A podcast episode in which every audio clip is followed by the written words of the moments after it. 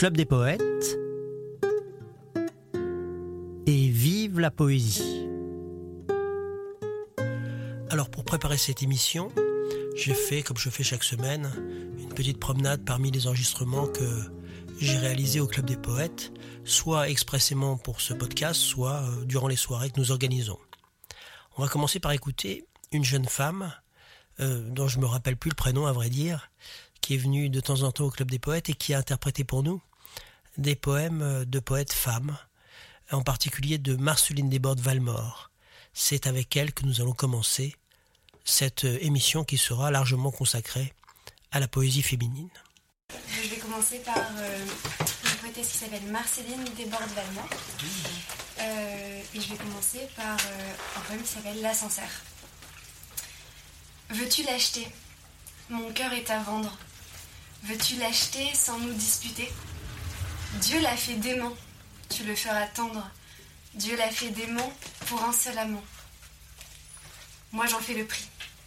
Veux-tu le connaître ? Moi j'en fais le prix, n'en sois pas surpris. As-tu tout le tien ? Donne et sois mon maître. As-tu tout le tien pour payer le mien ? S'il n'est plus à toi, je n'ai qu'une envie. S'il n'est plus à toi, tout est dit pour moi. L'âme doit courir comme une eau limpide. L'âme doit courir, aimer et mourir. Car pour nos amours, la vie est courte. Car pour nos amours, elle a peu de jours. Alors Marceline Desbordes-Valmore, c'est une poétesse qui est née à la toute fin du XVIIIe siècle et qui a composé l'essentiel de son œuvre donc dans la première moitié du XIXe siècle. Elle était considérée par tous les grands poètes du XIXe comme une des voix les plus émouvantes de la poésie féminine, en particulier par Paul Verlaine, qui lui a consacré un bel espace dans son recueil « Les poètes maudits » où il a fait connaître aussi des poètes comme Tristan Corbière et bien sûr Arthur Rimbaud. On continue à écouter Marceline Desbordes-Valmore par la voix de cette jeune femme que je prie de m'excuser si elle nous écoute parce que je ne me souviens plus de son prénom. Donc de la même poétesse, mais cette fois-ci il a un petit peu moins lié le poème parce que c'est un peu un poème de rupture. Il s'appelle Les séparés et du coup je l'ai déjà récité ici. Et son deuxième intitulé c'est N'écris pas. N'écris pas. Je suis triste et je voudrais m'éteindre. Les beaux étés sans toi, c'est la nuit sans flambeau. J'ai refermé mes bras qui ne peuvent t'atteindre, et frapper à mon cœur, c'est frapper au tombeau. N'écris pas. N'écris pas. N'apprenons qu'à mourir à nous-mêmes. Ne demande qu'à Dieu, qu'à toi, si je t'aimais. Au fond de ton absence, écouter que tu m'aimes, c'est entendre le ciel sans y monter jamais. N'écris pas. N'écris pas, je te crains. J'ai peur de ma mémoire. Elle a gardé ta voix qui m'appelle souvent. Ne montre pas l'eau vive à qui ne peut la boire. Une chère écriture est un portrait vivant. N'écris pas. N'écris pas ces doux mots que je n'ose plus lire. Il semble que ta voix les répand sur mon cœur, que je les vois brûler à travers ton sourire. Il semble qu'un baiser les empreint sur mon cœur. N'écris pas. Après Marceline Desbordes-Valmore, cette jolie voix mystérieuse que vous venez d'écouter va nous conduire à la rencontre d'une grande poétesse de la fin du 19e, début du 20e siècle. Il s'agit d'Anna de Noailles, qui, tout comme Marceline Desbordes-Valmore, est une poétesse de la passion amoureuse et aussi de la contemplation de la nature. Anna de Noailles, interprétée par la voix mystérieuse. Rire ou pleurer, mais que le cœur soit plein de parfums comme un vase et contienne jusqu'à l'extase la force vive ou la langueur. Avoir la douleur ou la joie, pourvu que le cœur soit profond, comme un arbre où des ailes font trembler le feuillage qui ploie. S'en aller pensant ou rêvant, mais que le cœur donne sa sève, et que l'âme chante et se lève comme une vague dans le vent. Que le cœur s'éclaire ou se voile, qu'il soit sombre ou vif tour à tour, mais que son ombre et que son jour est le soleil ou les étoiles. Sentir, aimer, en un mot vivre, c'est ce à quoi Anna de Noailles nous invite tout au long de son œuvre. Elle qui, dans un autre poème qui ne sera pas dit dans cette émission, mais dont je me souviens, expliquait que sa plus haute ambition, c'était qu'un jour, bien après sa mort, un jeune homme, en lisant ses poèmes, oublie toutes les femmes qu'il connaît dans la réalité, dans la vie présente, pour tomber amoureux d'elles en dépit de la mort et des siècles. On écoute un poème d'Anna de Noailles, toujours interprété par la voix mystérieuse, et ce poème s'intitule « Le temps de vivre ». Déjà, la vie ardente incline vers le soir. Respire ta jeunesse, le temps est court qui va de la vigne au pressoir, de l'aube au jour qui baisse. Garde ton âme ouverte au parfum d'alentour, au mouvement de l'onde. Aime l'effort, l'espoir, l'orgueil, aime l'amour, c'est la chose profonde. Combien s'en sont allés de tous les cœurs vivants au séjour solitaire, sans avoir bu le miel ni respiré le vent des matins de la terre. Combien s'en sont allés qui ce soir sont pareils aux racines des ronces, et qui n'ont pas goûté la vie où le soleil se déploie et s'enfonce. Ils n'ont pas répandu les essences et l'or dont leurs mains étaient pleines. Les voici maintenant dans cette ombre où l'on dort, sans rêve et sans haleine. Toi, vie, sois innombrable à force de désir, de frissons et d'extase. Penche sur les chemins où l'homme doit servir ton âme comme un vase. Mêlée au jeu des jours, presse contre ton sein la vie âpre et farouche. Que la joie et l'amour chantent comme un essaim d'abeilles sur ta bouche. Et puis regarde fuir, sans regret ni tourment, les rives infidèles, ayant donné ton cœur et ton consentement à la nuit éternelle. Bravo. Après ce voyage dans le temps à la rencontre de deux des grandes poétesses du XIXe siècle, on va revenir au XXIe siècle et on va écouter une jeune femme que j'ai eu l'occasion à plusieurs reprises de vous présenter. Il s'agit de Juliette Sokolov. On l'écoute. Il y a bien longtemps que je n'ai pas connu le plaisir et la paix, les marches apaisées dans mes villes bien-aimées, sans l'ombre des matraques perchées sur mon épaule. Quand tu partiras, n'oublie pas tes mystères. Ils tendent à s'attarder. Et ferme bien la porte, mais laisse la fenêtre ouverte sur l'été. Et ces orages violents, comme notre désir, comme la terre qui gronde en sa grande sécheresse. Entends-tu, camarade, la terre, cette géante, nous raconte une histoire, et c'est toujours la même, le courage puis la mort, ces espaces d'amertume et ces sources d'espoir. Il pleut des rêves bleus au-dessus des cités. Un réseau de comètes qui proclament tout ensemble ce qu'on peut arracher au jour qui file, rapide. Les rêves peuvent mourir. On ne saurait jamais achever l'avenir. Le premier point levé n'est pas pour la misère. Le premier point levé n'est pas pour le mépris. Camarades, le chemin ne suit pas le chemin. Nous passons en fantôme à la surface de l'eau. Le premier point levé, c'est pour tous les communs. Et nous avons songé à cette vie terrestre que nous devons défendre. L'eau, l'air, les rires comme la paix, les fanfares, les pancartes, les mécontentements exprimés à voix haute, ma liberté chérie que j'ai couvée dans moi. Toutes ces années d'exil, ce qu'il faut endurer comme insulte et outrage, par amour pour la terre, malgré ce qu'elle nous fait, ce qu'il faut de patience et de vêtements épais pour savoir prendre les coups sans vraiment répliquer, ce qu'il faut aimer fort pour sortir un seul cri, juste comme un nouveau-né qui aperçoit enfin un morceau de lumière. C'est un jour de printemps. Les immeubles refleurissent comme des pissenlits. Les odeurs m'ont conquise. Le parfum des lilas et l'odeur de l'essence. Oh, l'odeur de l'essence. Maintenant, enterre mon cœur à Sainte-Soline. Quand on écoute notre amie Juliette, juste après avoir écouté Anna de Noailles, on se rend compte, je trouve, que cette invitation à l'ardeur du cœur, elle est vraiment intemporelle chez les poètes. Et cette urgence de vivre qui vit à travers la poésie comme une sorte de ligne directrice qu'on retrouve dans la poésie de tous les temps et de tous les pays, pas seulement la poésie féminine, bien sûr. Je pense à Omar Khayyam, je pense à Ronsard, je pense à Robert Desnos.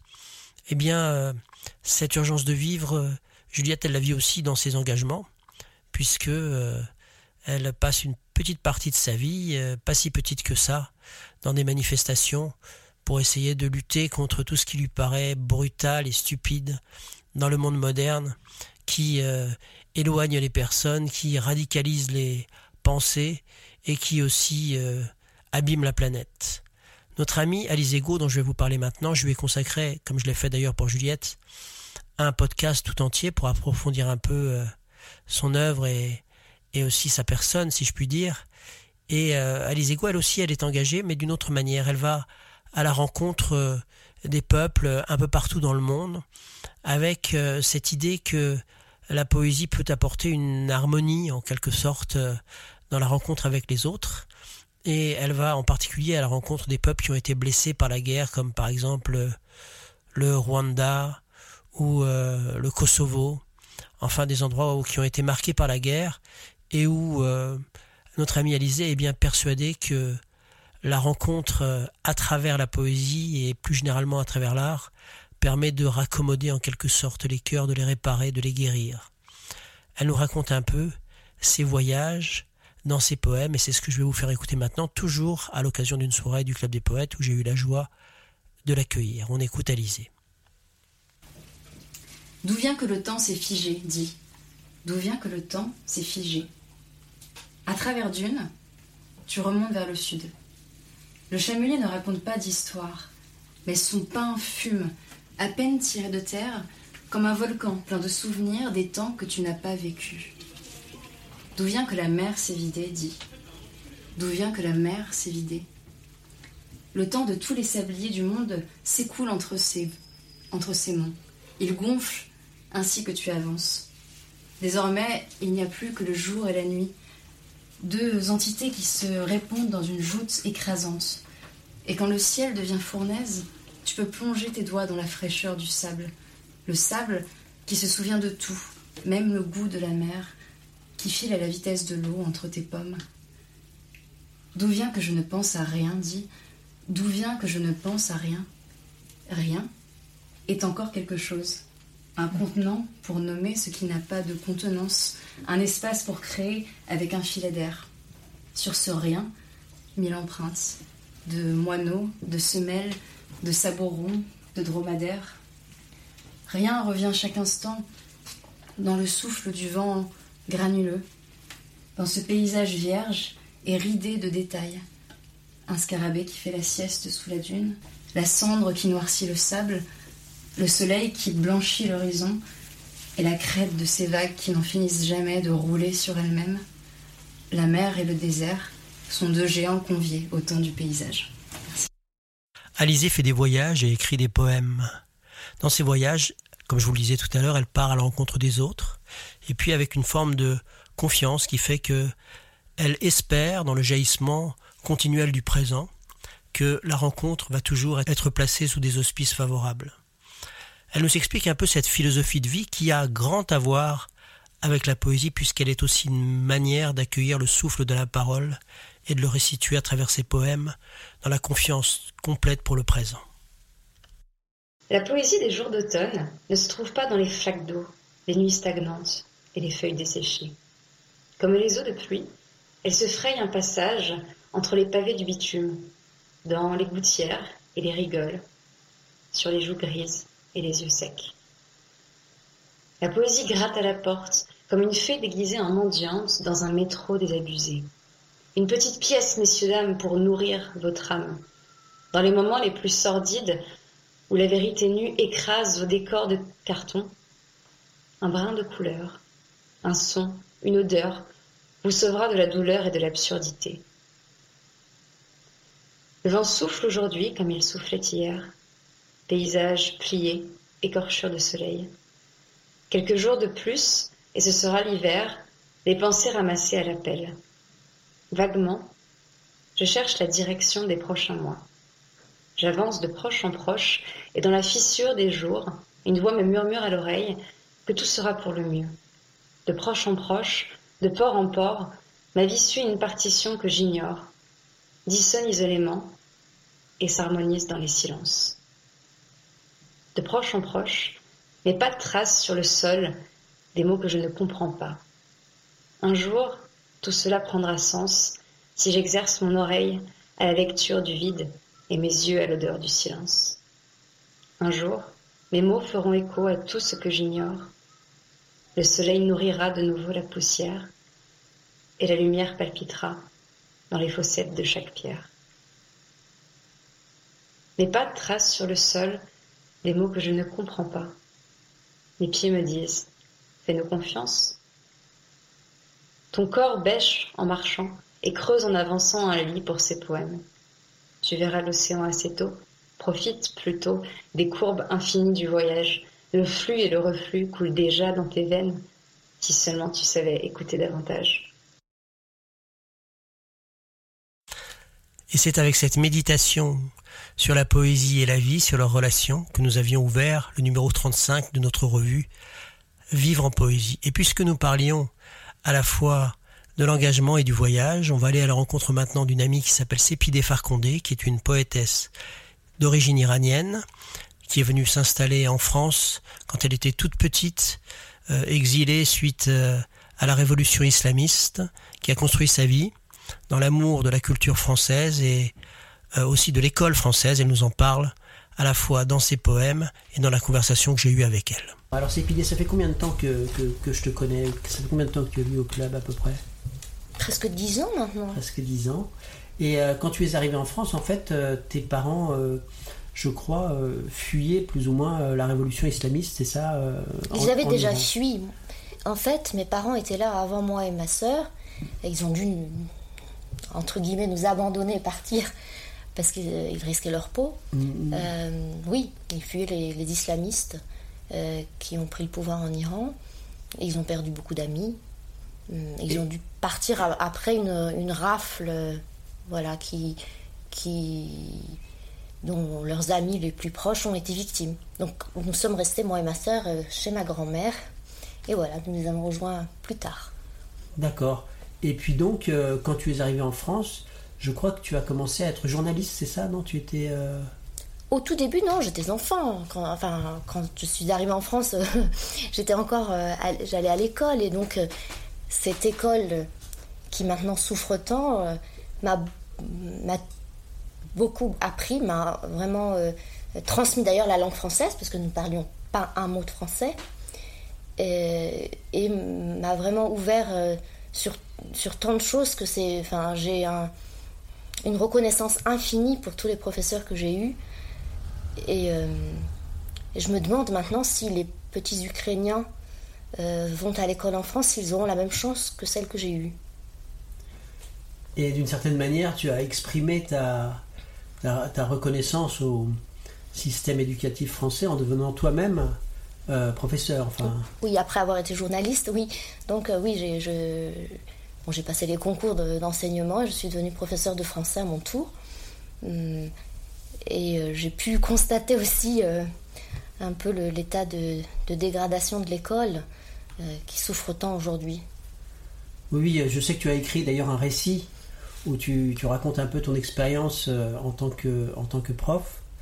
Et j'avais été très frappé à la fois par le fait que tu racontes cette espèce de sentiment d'abandon, en fait, que semblent avoir les professeurs. C'est-à-dire qu'ils sont... livrés en fait à toutes les tensions de notre société, à toutes les questions les plus comment dirais-je, les plus clivantes à laquelle notre société est confrontée, et en même temps avec le sentiment que, eh bien, ils sont un petit peu tout seuls au front pour essayer de résoudre des problèmes qui sont un peu qui les submergent un peu. Et puis en même temps, j'avais été frappé aussi par le fait que tu avais été aussi touché par bien sûr par la richesse des relations avec les enfants, qui reste quand même quelque chose qui doit être souvent émouvant quand on est professeur. Oui, oui. On peut leur ouvrir des mondes qu'ils ne soupçonnent pas, donc c'est vraiment un métier passionnant. Mais là, en ce moment, les professeurs sont vraiment au premier front des pires conflits que connaît la société. Donc oui, et donc j'ai écrit à ce propos un poème. Eh bien, fais-le nous connaître. Voilà, je vais vous le lire, c'est un poème que j'ai écrit pour le prochain numéro de la revue Vivre en poésie. Était-ce une autre époque, un autre millénaire? Était-ce le parfum des aubépines dans l'air, l'ombre des tilleuls, l'odeur de chèvrefeuille, la neige de décembre, les cerisiers en fleurs, sa voix grave et douce, ou seulement la beauté d'un souvenir d'enfance? Il y avait cependant dans cette classe de collège un silence idéal, comme initiatique. Chaque élève attendait que ce silence, sacré comme une incantation, lui ouvre les portes de ce monde nouveau et étrange de vision, un monde où les cernes des mers sont des lilas, les pétales des paupières, un monde de tziganes et de belles le rolailles, de sirènes et de vignes se mirant dans la rive, un monde effroyable parfois où l'homme est pris au piège des pires prophéties, de l'oubli des paroles terribles de la pitié. Sa voix profonde et lente nous guidait au milieu d'images enchanteresses, d'histoires terrifiantes. Et quand la saison était propice, il nous emmenait voir un spectacle où un roi sacrifie sa fille au vent et à Artémis. Mage familier, il nous offrait, après le rite du silence, un monde insoupçonné. Depuis, cher professeur, mais que s'est-il passé ? Quel fléau a fait fuir nymphes et Néréides ? Quel désastre, quel cataclysme ! Le narcisse électronique qui constamment s'admire ? L'appât du gain en un clic ? L'indignation bigote ? Dans les mêmes salles de classe, au pied des tours vieillottes, plus de traces du professeur mage. Il faut faire avec le tapage. Aragon, c'est quoi, madame ? Ah ouais, c'est le nom d'une station. Beethoven, hein, je sais, c'est bien l'arrêt du tram. Hugo, je sais plus, une école, un métro. Une écrivaine du 20e. Ça, je sais, Fable de La Fontaine. Quelques-uns finissent par se taire et regarder. Quelques rares parviennent à lire encore, à s'émerveiller. Mais combien entrent en classe, prêts à en découdre, la tête et le cœur lourd, bruyants, mais sourds. Quelles plaies ont transformé l'école abri, l'école oubli des guerres, l'école jeu de grammaire, en ce piège, en ce pénitencier. Où est passée l'école Havre? Où sont les mages? Pourquoi tous les prennent-ils pour des esclaves, des proies ou des geôliers? Merci beaucoup, Sepideh. J'ai remarqué que souvent, d'ailleurs, ta poésie était imprégnée par ton expérience, ce qui, d'une certaine manière, n'est pas tout à fait le cas de notre amie Isadora, qui, elle, comment dirais-je, est plus nimbée dans l'inspiration de toutes les émotions qui sont possibles à l'être humain, à la fois dans une réalité qui est complètement mêlée de rêves, j'ai un peu l'impression. Enfin, vous me direz ça tout à l'heure. Ce que je voulais juste dire, c'est que dans la numéro 2 de 35 de la revue Vivre en poésie, tu avais publié un poème aussi qui se rapportait à ton expérience personnelle et qui se rapportait à la ville de Téhéran, donc qui est ta ville d'enfance.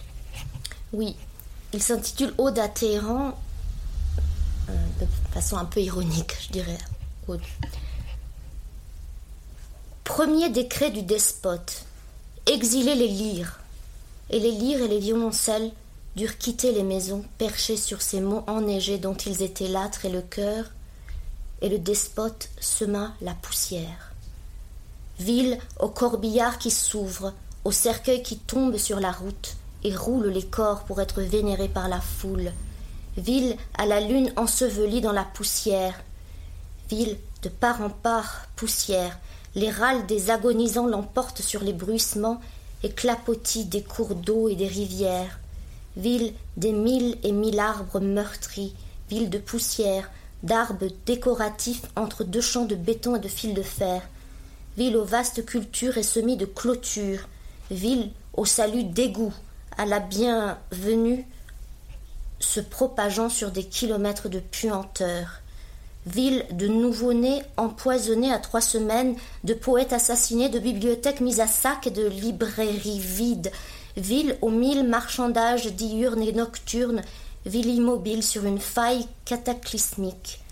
ville parsemée d'immondices et décorée de part en part de leçons de morale en couleur, ville à la rose et à la jasmine craintive, défiant malgré elle les remontées des goûts, ville aux amoureux purgeant leurs peines chaque année prorogée d'un an, ville aux amoureux pendus à l'aube et oubliés au crépuscule, ville d'insomnie, de montagne, autrefois fière, de non-désir arboré avec fierté, d'arbres profanés, de vallées dépotoirs, de rivières vides, de lunes malades, ville de part en part poussière, ville que les corbeaux même ont délaissée car ils se nourrissent de chair, non de poussière, ville aux chaudrons et aux moteurs, nuit et jour allumés, aux consciences éteintes, ville, cerveau secoué, mis en poussière par des séismes continuels, ville des désirs meurtris, désertée par les corneilles et les colombes,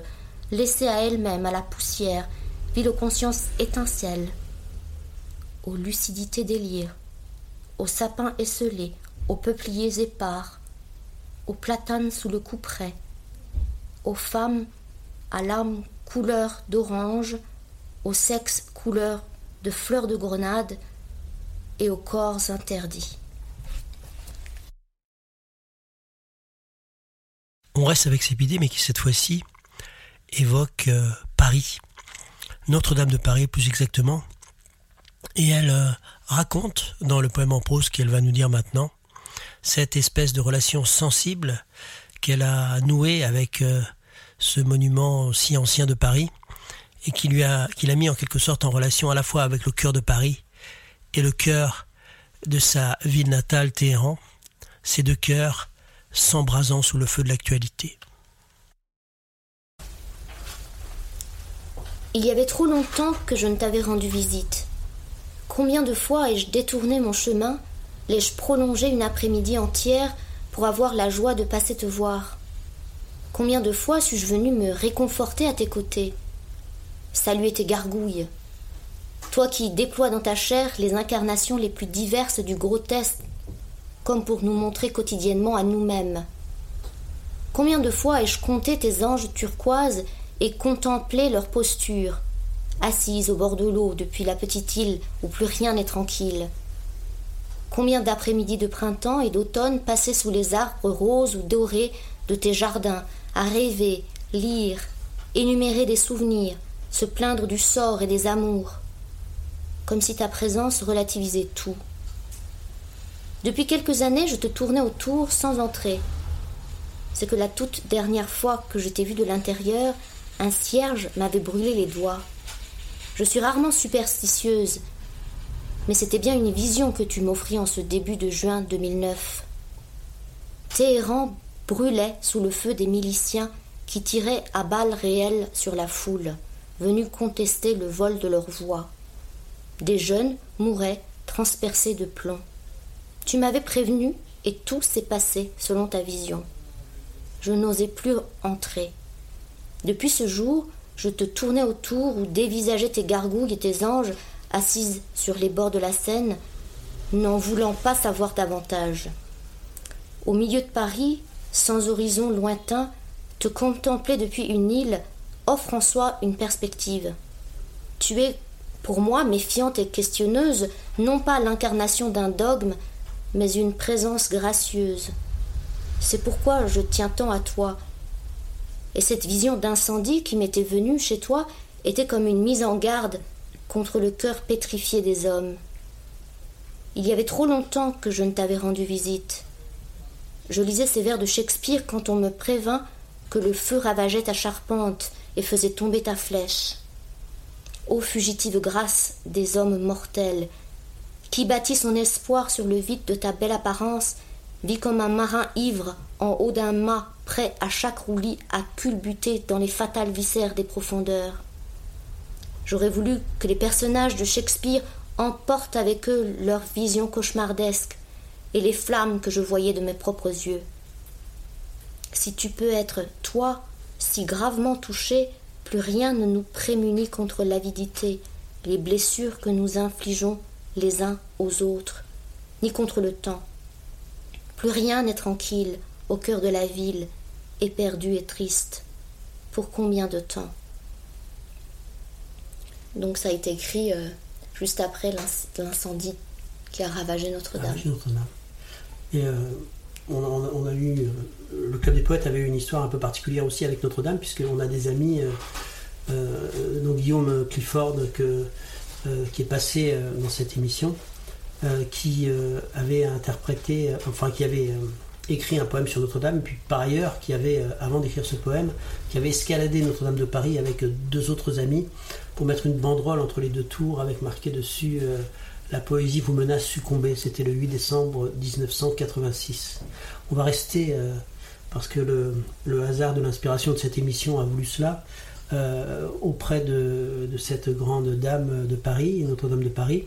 Et on va écouter maintenant Isadora, qui va interpréter un poème qui lui a été inspiré aussi par Notre-Dame de Paris. Alors c'est mon poème, mais c'est Mado qui va dire le poème. Ah, c'est Mado qui l'a dit, très bien. Comme... Nous aurons patience de reconstruire pierre à pierre et mot à mot de retraduire le bûcher aux alarmes et Paris au ciel, mon ombre païenne et le dédale de nos bras, ma sombre tragédienne.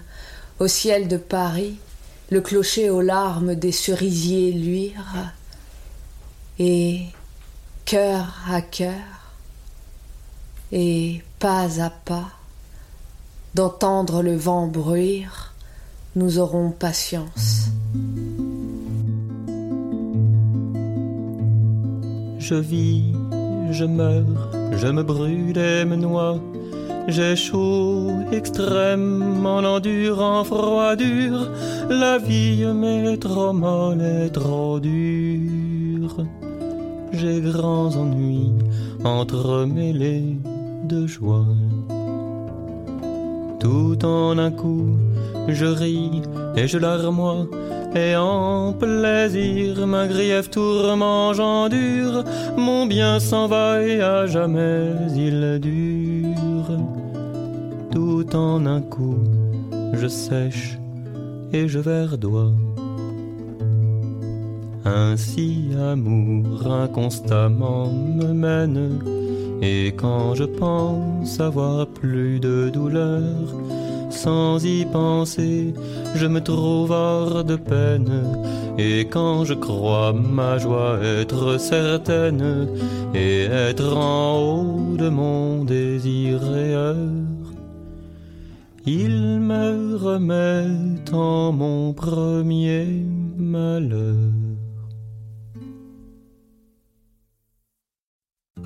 C'était Et vive la poésie, l'émission hebdomadaire du Club des Poètes.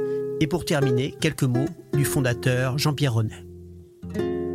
Bonsoir amis, bonsoir, qui que vous soyez, où que vous soyez, si vous avez quelque chose sur le cœur, quelque chose qui passe difficilement, écrivez-moi tout de suite comme on écrit à un ami et nous serons peut-être un peu moins seuls. Bonsoir, à la semaine prochaine et vive la poésie.